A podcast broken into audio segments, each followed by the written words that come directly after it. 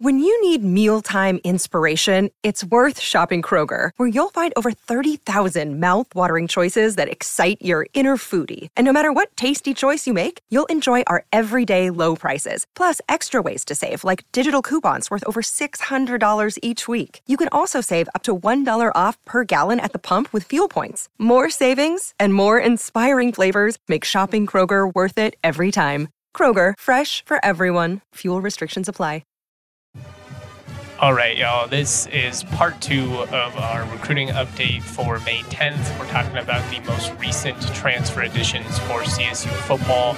If you missed part one, go ahead and check that one out. Right now, though, we're just going to pick up right where we left off, and that is talking about Dylan Goffney, the SMU wide receiver who announced today that he will be transferring to CSU. That news actually got spoiled uh, yesterday by some random recruiting Twitter account that I'd never heard of.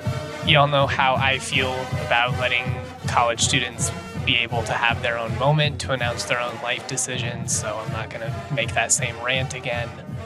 But I just think it's lame. I think it's lame to steal their moment for Twitter clout.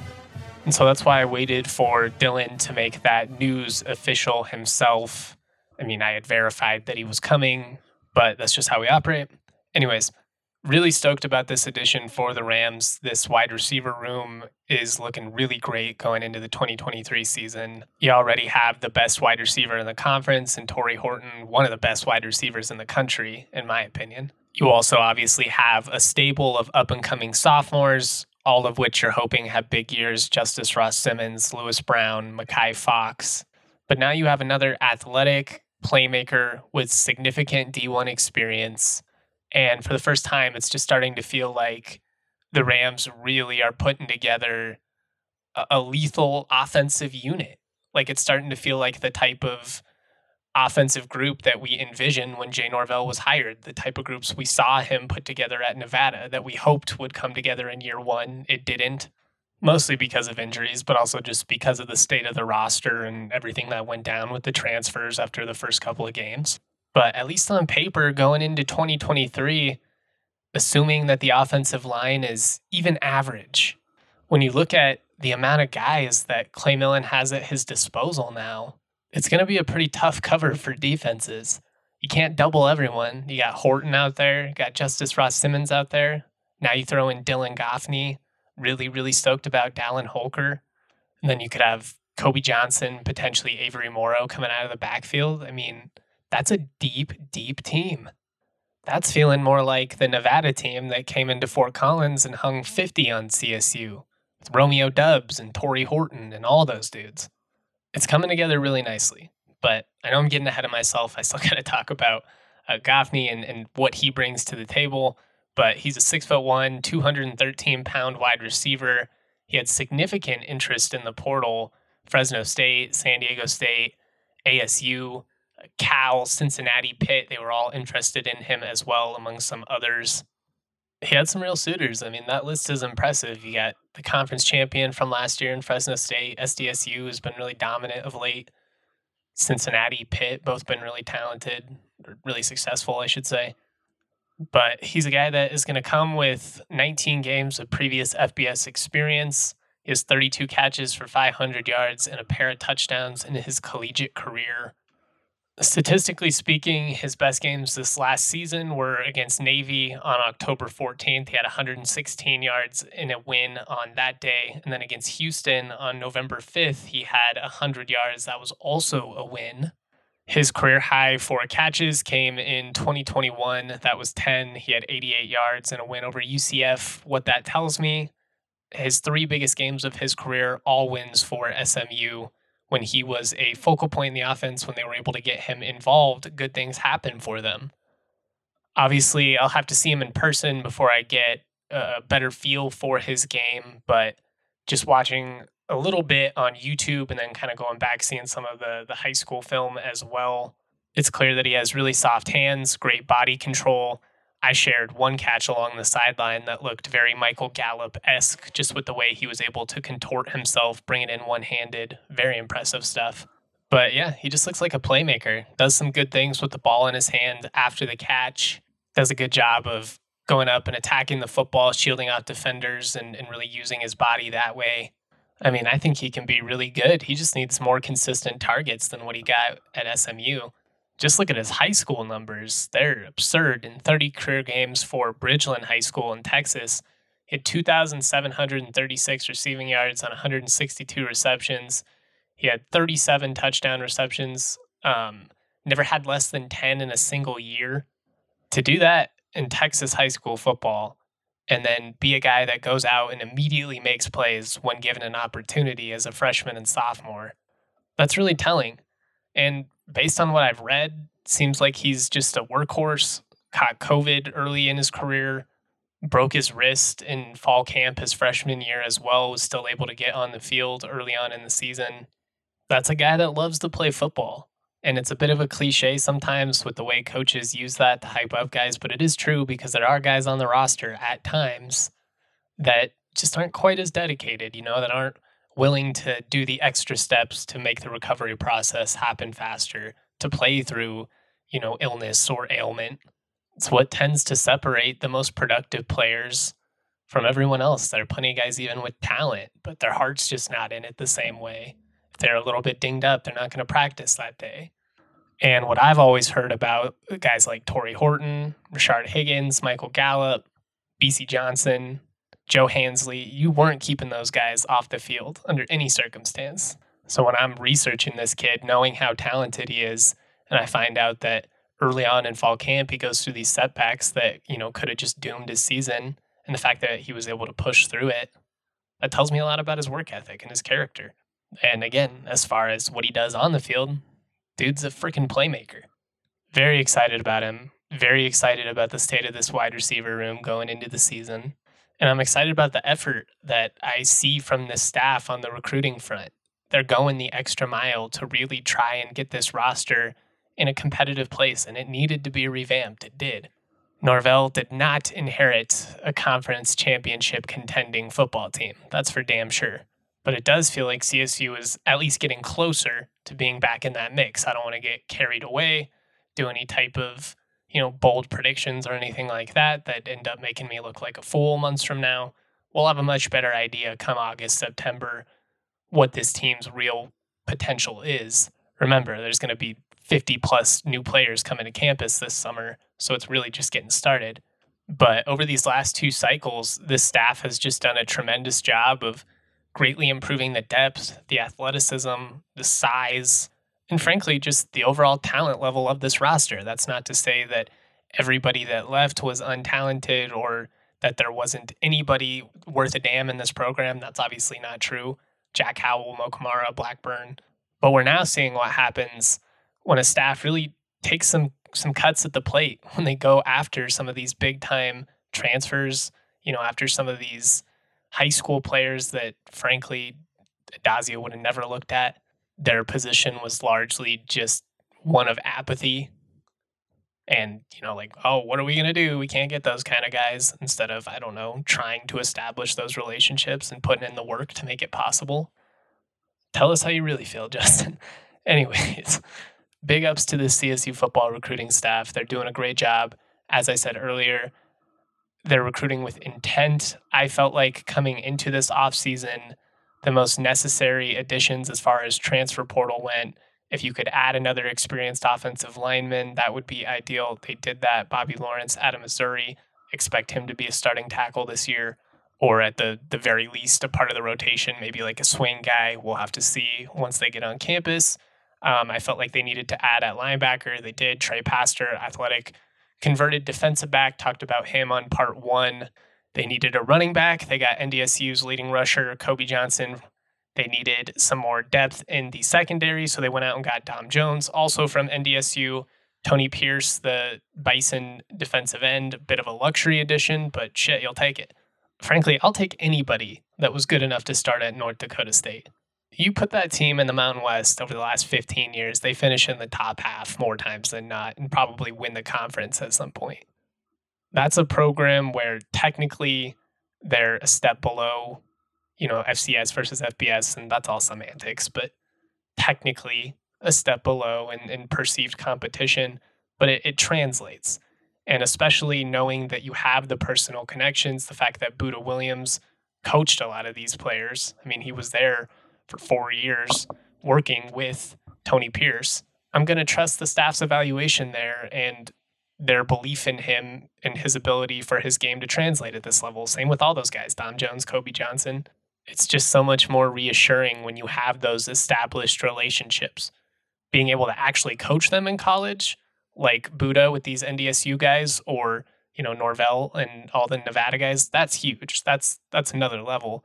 But even if you had a previously established relationship through recruiting, if you have a genuine understanding of who someone is as a person beyond who they are as a football player, you're going to be able to better recruit because you're going to be able to to find guys that are going to work in your locker room that are going to work in your program. This is something that I hype up Nico Medved for all the time. It's not just finding the guys, it's finding the right guys. And this staff, they've done a really good job of using those connections that they have with players, whether it's from previous times coaching them or just from the fact that they recruited them the first time around and got to know them.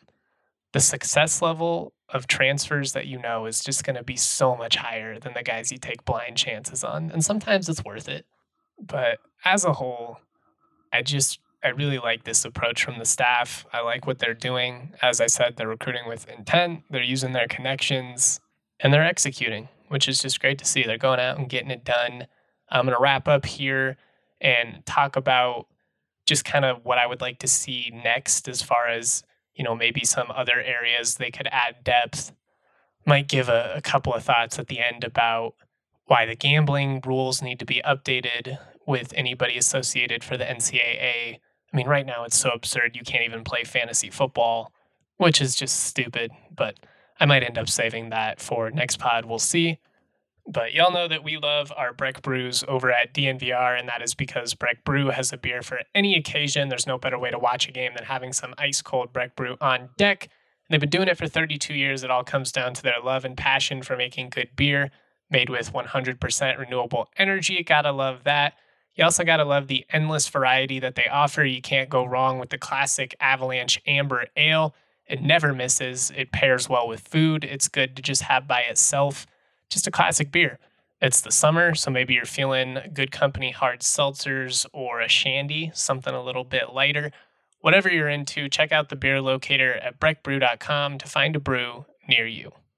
When you're out lounging in the sun, maybe having a little fun with a Breck brew in hand, you're going to want to keep the shade going. You can do that with Shady Rays. Take on the sun with gear that's built to last. Our friends at Shady Rays have you covered for the warm weather ahead with premium polarized shades at an affordable price. Shady Rays is an independent sunglasses company that offers a world class product that's just as good as any expensive pair we've worn, durable frames, extremely clear optics for outdoor adventures that's not all. Shady Rays offers the most insane protection in all of eyewear. Every pair of sunglasses is backed by lost and broken replacements. So if you lose or break your pair, even day one, they told us they're going to send you a brand new pair. No questions asked.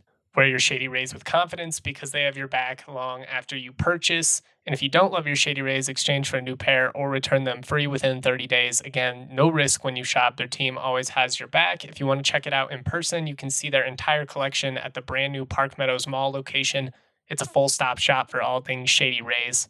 Exclusively for our listeners, Shady Rays is giving out the best deal of the season. Go to shadyrays.com, use the code DNVR for 50% off two or more pairs of polarized sunglasses. Try for yourself. The shades rated five stars by over 250,000 people. Finally, when you get hurt, Bachus and Schanker is here to help. Bachus and Schanker wins for Colorado families. They have been helping those who are seriously injured in Colorado for more than 25 years. They're free until they win money in your case. No upfront fee to speak with you about your case. No fee while they work on your case. No fee unless they win your case and win money for you. Bachus and Schanker has won over $1 billion for their clients. Now, with even more locations serving all of Colorado, including neighborhood offices in Denver, Aurora, Englewood, and Fort Collins, Bachus and Schanker has the strength and power to win your case with more than 30 lawyers and 100 staff. Bachus and Schanker helps with all kinds of injury cases when you weren't at fault car accident, motorcycle, rideshare, pedestrians, trucks. They can even help if you're injured at work. Call Bachus and Schanker at 222 2222 to find out if you have a case for free. Bachus and Schanker wins. All right, all right, all right. So, with the addition of Dylan Goffney at wide receiver, in my opinion, all the most necessary positions were added via the portal. linebacker was the biggest one. You know, adding an offensive tackle I felt was huge. After that, though, that was when we started getting into the secondary, wide receiver. You could use another running back. They were able to get all of those and then some. But as far as what comes next, the positions where CSU could maybe add a little more depth, I would say they could use another linebacker. You can just never have too many. at such a physical position. I mean, you're one or two guys being dinged up away from being pretty light. But to be fair, that's pretty much the case with any position you know, I, I would maybe add another corner. I do think that Dom Jones, in addition to being able to play some safety and rotate in there, can kind of be, you know, a, a little bit of a hybrid nickel slot corner depending on the situation. And I really think the guys that they added in the winter are going to be big. Ron Hardge, the third from Oregon State, heard pretty good things about Morris as well but can maybe use one more corner after losing Langston Williams. He was one of the few surprise departures for me this spring. A guy that I thought popped a little bit despite being undersized. The biggest position, though, that I think CSU needs, and it's funny to say this, well, it's, it's funny now until you're in a position where you're getting screwed by it, but I am worried about field goal kicker. I do think Henry Katleman will be fine for kickoffs, and that's what Norvell has said. Uh, Paddy Turner doing his thing at punter. He's not going to be Stonehouse, and Ram fans just have to accept that. But he was actually pretty effective down the stretch after kind of a slow start last season. Hoping he can build on that this year. You know, maybe get that average up just a little bit, flip the field a little bit better. The main thing is though they're they're just trying to prevent returns, and I'm fine with that. I, I really do think he's going to be fine. Field goal kicker though, based on what I've seen, between a couple of the scrimmages, a couple of practices, yeah, it's it's concerning. And based on how Norvell reacted when I think it was Kevin Lytle asked him about it after the spring game, didn't throw anybody under the bus, but basically made a point to say we we like Katleman in the kickoff duties, feel good about that, but made it clear they're going to definitely keep their options open. So it would not surprise me to see another kicker added into the mix been a while since you felt really good about that position for the Rams. By Jared Roberts. I mean, Wyatt Bryan had some nice stretches. Cayden Camper as well. I know he technically broke the, the record for most field goals in a season and field goals in a game, I believe. But I mean, I've talked about it before. It, it was largely chip shots because the Rams couldn't score in the red zone. And anytime that he had to kick something 40 plus, it was you know, kind of an adventure. But yeah, I'd say kicker, maybe another linebacker, maybe another corner if they could, if they could find somebody that they trusted to come in. But just the nice thing now is that because you've already covered your bases and you were able to go out and make the additions that were absolutely necessary, gives you a little bit more flexibility to make some luxury additions and add guys like Tony Pierce, who I'm really stoked about. And I think he's going to play a heavy role in this rotation they're just in a good spot. They're in a good spot going into year two to be able to make a leap to hopefully get back to the postseason. I think that needs to be the hope slash expectation. Now we'll have to see how the whole season plays out, and you know you factor in the context of injuries and all that crap. But it's been too long. It's been too long since this team was relevant, since they were in contention, since they were even in a 500 bowl game.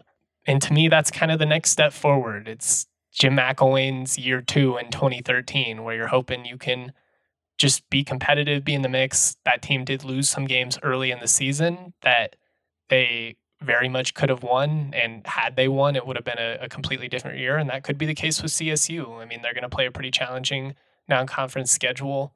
I'd say that one in three is not impossible, but the hope should be to go at least 500. And if you can somehow go three and one, that would be massive. All of a sudden, that changes the, the, the outlook of everything, really. But just generally speaking, I'd say I'm cautiously optimistic about CSU's potential this year. We will have to see what this team looks like fall camp, what the vibe is like, what the injury situation is like, all that.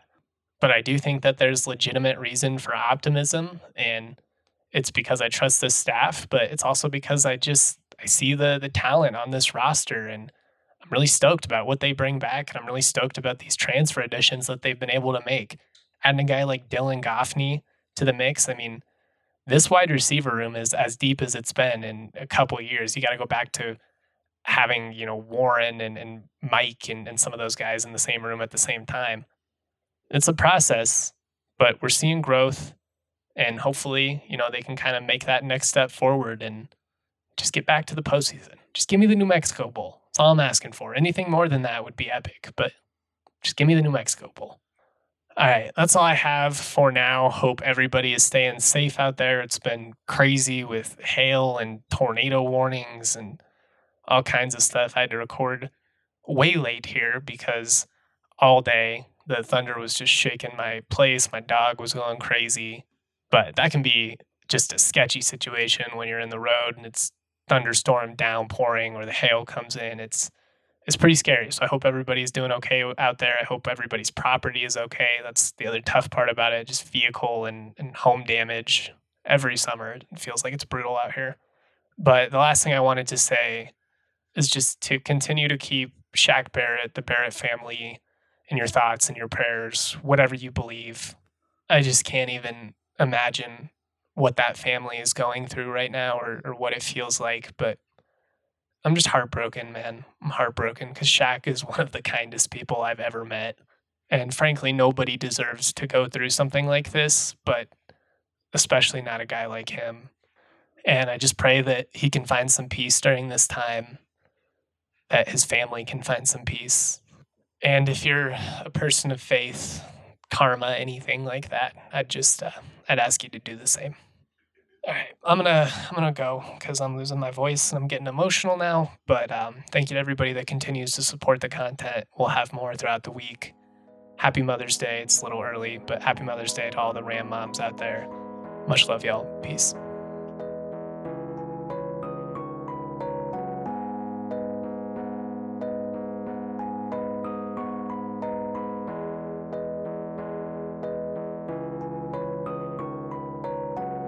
Would you say if I told you I'd be the greatest MC that there ever was? Eh? And what would you say if I told you that I could take a bunch of kids from the bottom and bring them to number one? Eh? And what would you say if I told you a nobody then the rock them for a sold out crowd? Damn, that shit is crazy. You probably never make it when you listening to that right now. I said we on now.